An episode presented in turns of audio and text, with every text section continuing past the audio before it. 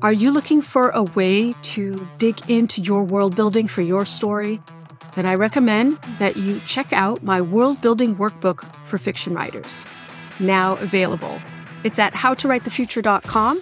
Just head on over there, click sign up, put your name and email, and there you go. That workbook will be delivered to your inbox straight away.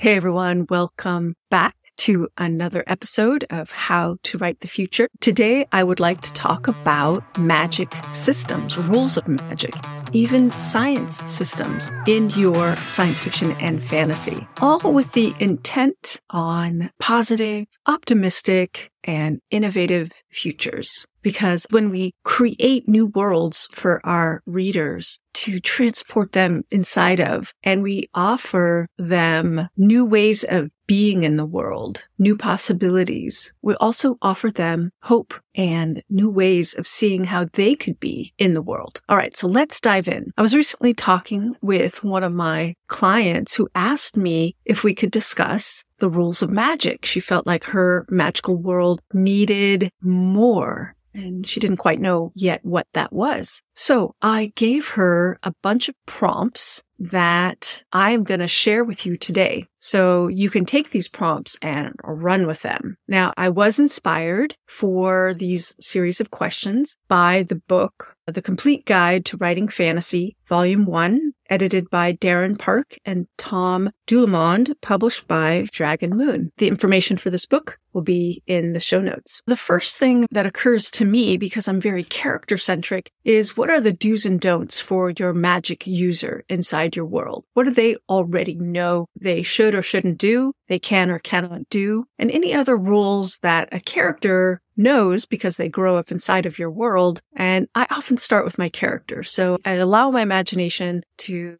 just download just whatever occurs to me. And this is in the planning stages or in the first drafting stages. And sometimes these are the kinds of things I make decisions about and write notes on, even in the editing stage. All that to say there isn't any one right way when you make these decisions. All right, let's dive into the next question, which is how is magic acquired in your world? And you can see these on some kind of spectrum or of one to 10. So for example, is it cheap or very expensive to acquire magic, meaning monetarily? Or do you inherit magic or do you earn magic through education, money, or some other way of earning through life experience? Another aspect about acquiring magic is it hard or easy to acquire? Do you have to sacrifice a lot? Or is it very hard or easy to acquire? Meaning, do you have to do many, many years of schooling? Or can you just learn it in one day? Do you have to do lots of hands-on practice? Or is it all very easy to understand? So that's about acquiring magic. How about using magic? How is magic used? And again, you can see this on a spectrum, a scale of one to 10, and I'm going to offer up some spectrums right now. For example, when you use magic, is it very easy to use or is it very hard to use? How costly is it on the user themselves? In terms of energy or some other aspect of giving something to be able to use it. How costly is using magic to the world? Does the magic user actually have to subtract something from the world to be able to create something with their magic? When you use magic, is it linked to a specific object? or a specific person or a specific time of day or a location. How do you conjure magic? Is it by word, just by thinking? Do you have to say it out loud or maybe you have to sing? Or is there a gesture? How is magic actually formed and what is the cost of performing or using that magic? Another question to ask is how is magic sourced? Does it come just from the mind or is it based in the earth or maybe in the spirit? Whereas maybe magic based in a chemical and or scientific understanding. Is there some other way that magic is sourced and where magic comes from? So where the magic user actually pulls in the magic. And then the history. What is the history? What is the story in the world of how magic came to be? The lore, the folklore, the sayings, the superstitions, what someone might say to ward off someone they think is magic. There's a whole evolution of how magic came to be. Is there a real story versus the fairy tale or uh, folklore of the story? And they might be completely different, or maybe they're the same. Lastly, how is magic viewed in your world? Again, think about this on a spectrum or using numbers one through 10. For example, how do the users view it versus the non-users? How does different factions of society view magic does magic confer status or maybe there's no difference? Maybe everyone has magic and there's no status differences. Is there some interesting kind of status or, not? Is magic feared or is magic loved? Here's some questions to bring into your brainstorming phase or editing phase, even things you decide on the fly as you're writing. Maybe plan them out in great detail from the beginning of your story planning process. However you do it, I hope these questions will help you. I want to give one more reference that can help you think about your culture, and that is the book Build Better Worlds, an introduction to anthropology for game designers, fiction writers, and filmmakers. When I was in college at UC Berkeley, I did study anthropology a few semesters. I was even deeply considering majoring in it. So reading this book was like coming back to a world that was familiar to me but if you've never studied anthropology at all, I think this is a really helpful book. I've flipped through it. It's sparked a lot of ideas for me as a storyteller. So that is that on magic systems and some resources. Now I want to talk about it in the realm of science fiction. I write science fiction right now. I also write fantasy. When I'm working on science fiction, I do think about the rules of science, but I also think about the assumptions I'm making for my story to work. Now, I don't write hard science fiction. That is, I'm not writing science fiction that uses today's science, maybe extrapolated into one or two or three steps possibility. I'm actually taking today's science and thinking, what if those technologies were all figured out. Let me give you an example. Graphene. I'm very excited by the notion of space elevators and I have them as a backdrop in my setting for my Janey McCallister Space Station Investigator mystery series. I did research into what would allow space elevators to actually work and people are working on this today. It's really exciting.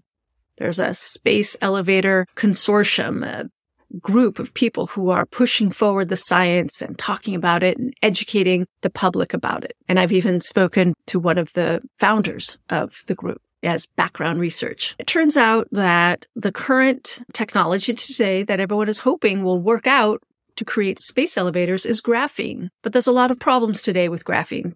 We don't yet have the capability to manufacture it in huge quantities that would be needed to build a space elevator. That's just one of the problems in trying to build a space elevator. Yet graphene holds out the promise of being lightweight, very lightweight metal. I believe it's non-conducting. It doesn't conduct electricity. It's very sturdy, very, very, very sturdy. Those factors and others that I actually don't have at the ready at my fingertips or in my head. There's a lot of reasons why graphene would be amazing. So what I did is I did the research. I'm watching what's happening in the scientific laboratories and universities. And I said, well, let's just make the assumption that we have all figured it out on how graphene could be used to build a space elevator. Plus the other technologies needed to build all the other parts of the infrastructure. And I decided that that would be true in my world. So I made a certain assumption. I didn't explain how we get there. I'm writing fiction. Granted, it's science fiction, I'm writing fiction. So I grounded my world in science. And granted, it, it came about that I just decided that my space station, one of my several space stations in my world would be attached to the planet with a space elevator. And then I asked myself, what technology would need to be in place for this to work?